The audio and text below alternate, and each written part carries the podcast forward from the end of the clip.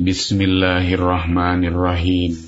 Ashadu an ilaha illallah wahdahu la syarikalah wa ashadu anna muhammadan abduhu wa rasuluh amma ba'du fa'a'udhu billahi minas syaitanir rajim. Bismillahirrahmanirrahim. Alhamdulillahi alamin. Alrahmanirrahim.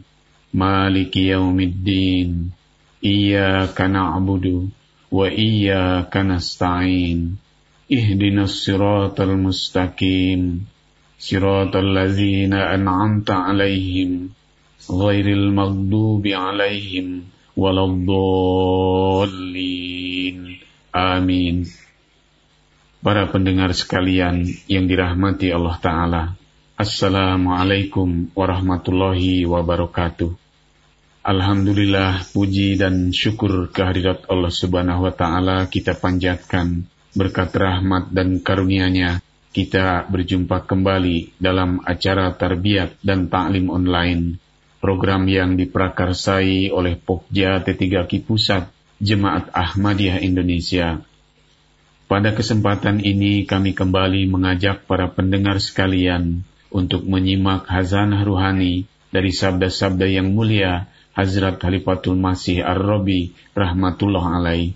Pada episode saat ini akan dibahas tentang bagaimana cara menegakkan salat. Kutipan sabda-sabda ini kami ambil dari khutbah Hazrat Khalifatul Masih Ar-Rabi rahmatullah alaih tanggal 17 Oktober tahun 1997 di Masjid Al-Fadl London. Para pendengar sekalian, Hazrat Halifatul Masih Ar-Rabi membacakan ayat Al-Quran Surah Al-Baqarah, surah kedua ayat ke-239. A'udzu billahi minasyaitonir rajim.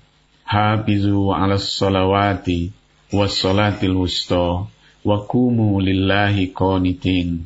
Artinya peliharalah salat-salat dan khususnya salat yang tengah-tengah dan berdirilah semata-mata bagi Allah dengan patuh.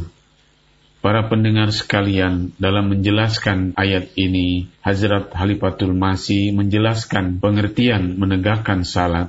Beliau bersabda, kenyataannya tentang kata menegakkan salat adalah bahwa orang diperintahkan untuk menegakkan salatnya dalam keadaan yang tegak karena ada kecenderungan pada salat-salatnya jatuh remuk. Setiap orang yang berusaha menegakkan salatnya dalam keadaan tegak, ia menyadari bahwa perhatiannya sering kali buyar, konsentrasinya pada salat hilang, dan begitu ia kehilangan konsentrasi, maka salat yang sedang didirikannya pun jatuh remuk.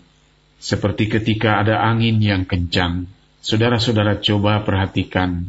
Sebagian orang, terutama kaum wanita, memegang erat pakaian mereka. Saudara-saudara lihat sebagian gadis-gadis, ketika angin kencang, selendang mereka jatuh. Namun mereka terus berkali-kali menaikkannya kembali. Demikian pula lah perjuangan saudara-saudara di dalam mendirikan salat saudara-saudara dalam keadaannya yang tegak. Yang paling pertama saudara-saudara harus lakukan adalah belajarlah mendirikan salat saudara-saudara secara tegak, maka salat tersebut akan mendukung saudara-saudara, sehingga saudara-saudara akan tegak.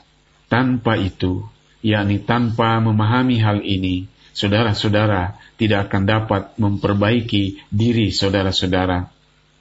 Kapan saja konsentrasi saudara-saudara berpaling, dengan cara apa pun, berupayalah dan kuasailah kekuatan saudara-saudara, serta tariklah kembali konsentrasi salat saudara-saudara. Ini adalah sesuatu yang saudara-saudara harus lakukan sepanjang hidup saudara-saudara. Dan ini adalah pusat kemajuan rohani yang untuk itu setan berupaya begitu keras untuk menghancurkannya. Di mana Rasulullah SAW pun menghadapi upaya setan ini yang menghalangi beliau untuk menegakkan salat di mana di dalam Al-Quran difirmankan, A'udzubillahi minasyaitonir rajim. Aro'aital lazi yanha abdan iza sholla. yakni tidakkah engkau melihat orang yang menghalang-halangi ketika hamba kami mendirikan salat. Surah Al-Alaq, surah ke-96, ayat 10 dan 11. yakni ketika Rasulullah SAW berdiri untuk mengerjakan salat beliau, setan berusaha untuk mengalihkan perhatian beliau. Kadang-kadang orang-orang membuat kegaduhan. Kadang-kadang pula orang melempar kotoran kepada beliau SAW. Dan kadang-kadang pula mereka mengambil usus dan isi perut hewan, lalu meletakkannya di kepala beliau SAW, supaya beliau SAW tidak dapat memusatkan pikiran beliau di dalam salat. Jadi inilah masalah permulaan yang akan saudara-saudara lihat pada saat seseorang berusaha mendirikan salatnya dan kemudian gangguan itu akan terus berlangsung, bahkan sampai puncaknya yang tertinggi, di mana saudara-saudara berusaha menyempurnakan sepenuhnya hak salat saudara-saudara. Jadi janganlah beranggapan bahwa betapa mudahnya menarik perhatian kepada salat ini. Ini bukanlah suatu masalah, karena semakin saudara-saudara berusaha memusatkan konsentrasi dan perhatian saudara-saudara kepada salat, maka sampai taraf yang sama, saudara-saudara akan bisa memusatkan perhatian kepada Allah Subhanahu wa Ta'ala. Jadi, keributan apa pun, gangguan apa pun yang tercipta di sekeliling saudara-saudara ketika saudara-saudara salat, ini sesungguhnya adalah panggilan kekuatan-kekuatan setan di sekeliling saudara-saudara. Seseorang memahaminya bahwa kerumitan-kerumitan duniawilah yang mencoba mengalihkan perhatiannya dari salat.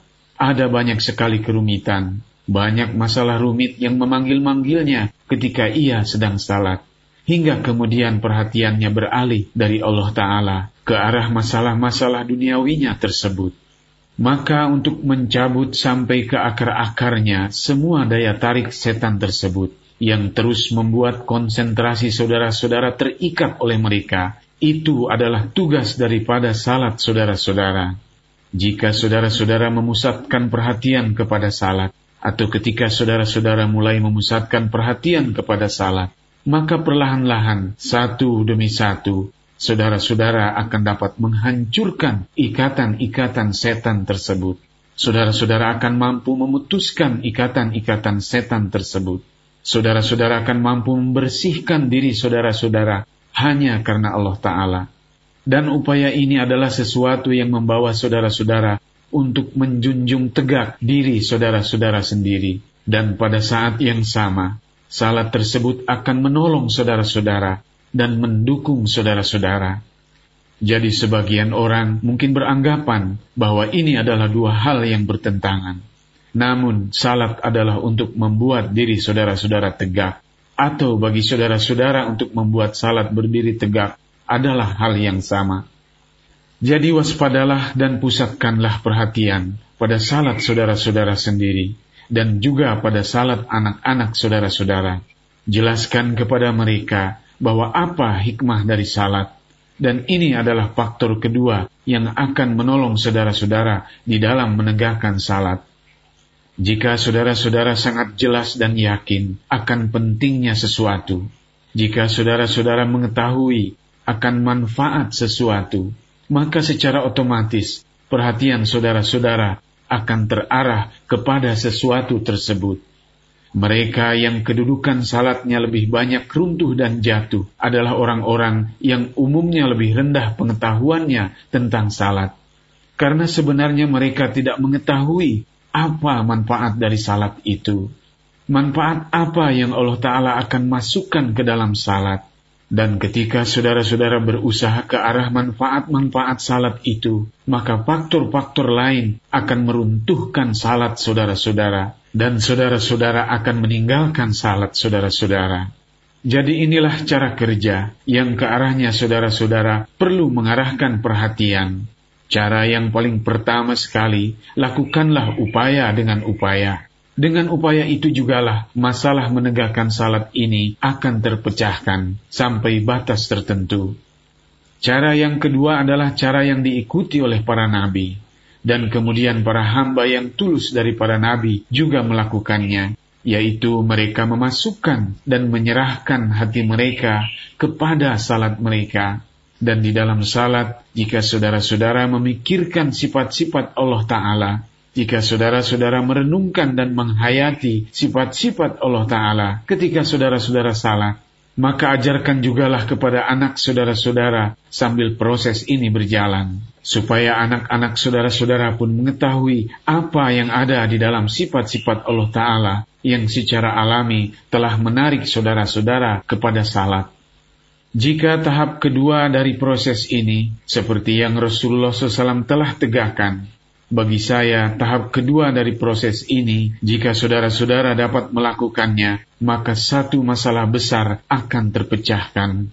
Berkaitan dengan upaya menegakkan salat ini, tiap-tiap bagian dari salat adalah bagikan permata yang berharga, berlian yang berharga. Jika saudara-saudara mengetahui pentingnya permata atau berlian ini, maka saudara-saudara akan mengarahkan perhatian saudara-saudara kepada permata atau berlian itu. Jika saudara-saudara memiliki beberapa batu permata berharga terletak di sekeliling saudara-saudara, dan saudara-saudara tidak mengetahui mana yang merupakan permata, dan saudara-saudara melihatnya seperti saudara-saudara melihat batu biasa saja, maka saudara-saudara tidak akan tertarik kepadanya. Bahkan perhatian saudara-saudara akan lebih terarah kepada uang receh yang ada di dalam saku saudara-saudara Beberapa uang receh itu tentu saja nilainya akan lebih unggul dibanding batu-batu kecil yang terserak di sekeliling kaki saudara-saudara. Akan tetapi jika tiba-tiba saudara-saudara mulai menyadari bahwa permata-permata tersebut bersinar-sinar di sekitar kaki saudara-saudara, maka sekalipun saudara-saudara memiliki emas di dalam saku saudara-saudara, saudara-saudara akan lebih menginginkan memiliki permata-permata yang berserakan di sekitar kaki saudara-saudara. Maka oleh karena itu para pendengar sekalian, Hujur kemudian menjelaskan pentingnya mengerti dan memahami serta menghayati bacaan-bacaan salat. Hazrat Halifatul Masih Ar-Rabi bersabda, Hazrat Masih Maud salam di dalam penjelasan beliau alaihissalam, dalam tafsir beliau alaihissalam, telah menyebut hikmah-hikmah salat ini bagikan permata-permata indah yang menarik perhatian saudara-saudara.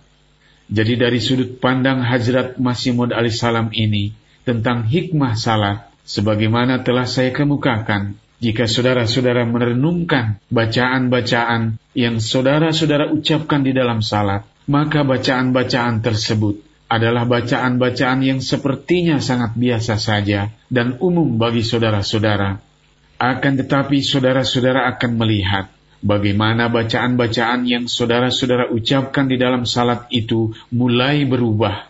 Saudara-saudara renungkan bacaan-bacaan tersebut. Kemudian saudara-saudara menghayatinya. Saudara-saudara akan memperoleh hikmah-hikmah yang besar dan kemudian hal-hal tersebut akan menambah nilai bacaan-bacaan tersebut di luar perkiraan saudara-saudara. Dan ketika saudara-saudara telah memperoleh pengertian dari bacaan-bacaan yang saudara-saudara ucapkan di dalam salat, maka ketika saudara-saudara mengucapkannya, bacaan-bacaan tersebut akan menjadi begitu kuat sehingga hal-hal lain tidak dapat lagi menarik konsentrasi saudara-saudara ketika saudara-saudara mengucapkan bacaan-bacaan tersebut. Jadi inilah satu hal atau satu keadaan yang ke arahnya jemaat harus memusatkan perhatiannya, yaitu memahami makna-makna dan arti dari bacaan-bacaan yang diucapkan di dalam salat. Berkaitan dengan ini, semua hadis, semua sabda-sabda Rasulullah SAW ada di sana. Saudara-saudara hendaknya membacanya dengan sangat seksama, sehingga saudara-saudara akan paham apa makna doa-doa atau bacaan-bacaan yang saudara-saudara ucapkan di dalam salat. Sebagai contoh Rasulullah SAW bersabda bahwa di antara dua salat, hatiku tetap berada di dalam salatku. Maksudnya adalah Aku meraih begitu banyak kenikmatan dari salatku. Hal itu seperti jika saudara-saudara salat, hati saudara-saudara tetap terisi oleh kegembiraan dan kenikmatan salat yang saudara-saudara lakukan. Hal itu ibarat jika saudara-saudara memiliki dua makanan, yaitu makan siang dan makan malam, dan makanan di kedua waktu makan itu begitu lezatnya, Sehingga setelah saudara-saudara menyelesaikan makanan yang satu, lalu saudara-saudara mengetahui bahwa makanan yang berikutnya pun akan sama lezatnya, maka kemudian di luar kedua waktu makan itu pun, saudara-saudara akan terus memikirkannya. Saudara-saudara akan berkata bahwa saat istirahat dari kerjaan nanti, saya akan makan lagi, makanan yang begitu lezat lagi. Demikianlah hati saudara-saudara akan selalu terpaut dan berada di dalam sesuatu yang lezat itu. Ini adalah kenyataan yang nyata yang akan menyita perhatian dan konsentrasi saudara-saudara jika saudara-saudara sudah merasakan kelezatan dan kenikmatan di dalam salat apa pun yang saudara-saudara lakukan, bahkan sekalipun saudara-saudara sangat sibuk di dalam keseharian saudara-saudara bekerja, saudara-saudara akan tetap memiliki harapan tersebut. Yakni saudara-saudara pun akan berkata, saat pekerjaan saya selesai nanti, saya akan kembali salat dan saya akan mendapatkan kenikmatan yang sama seperti nikmatnya salat saya yang pertama tadi. Kemudian semua pekerjaan lainnya pun di dunia ini tidak akan menarik perhatian saudara-saudara lagi. Sedemikian rupa hingga saudara-saudara bahkan untuk makan pun akan lupa. Sekarang kita tinggalkan hal tersebut. Mari kita kembali kepada kenyataan bahwa jika saudara-saudara ingin meraih kenikmatan di dalam salat, jika saudara-saudara ingin hati saudara-saudara tetap berada di dalam salat, maka saudara-saudara harus meraihnya melalui kenikmatan salat tersebut. Para pendengar sekalian yang dimuliakan Allah Ta'ala, demikianlah kutipan sabda-sabda Hazrat Halifatul Masih Ar-Rabi Rahmatullah Alaih dalam khutbah beliau tanggal 17 Oktober tahun 1997 di Masjid Al-Fadl London. Semoga Allah Subhanahu wa taala menganugerahkan taufik dan karunia kepada kita semua untuk dapat meningkatkan kualitas ibadah dan salat-salat kita. Sekian untuk perjumpaan kita pada episode kali ini. Insya Allah kita akan berjumpa kembali pada episode selanjutnya. Terima kasih telah mengikuti dan mendengarkan program ini. Wa akhiru da'wana anilhamdulillahi rabbil alamin. Wassalamualaikum warahmatullahi wabarakatuh.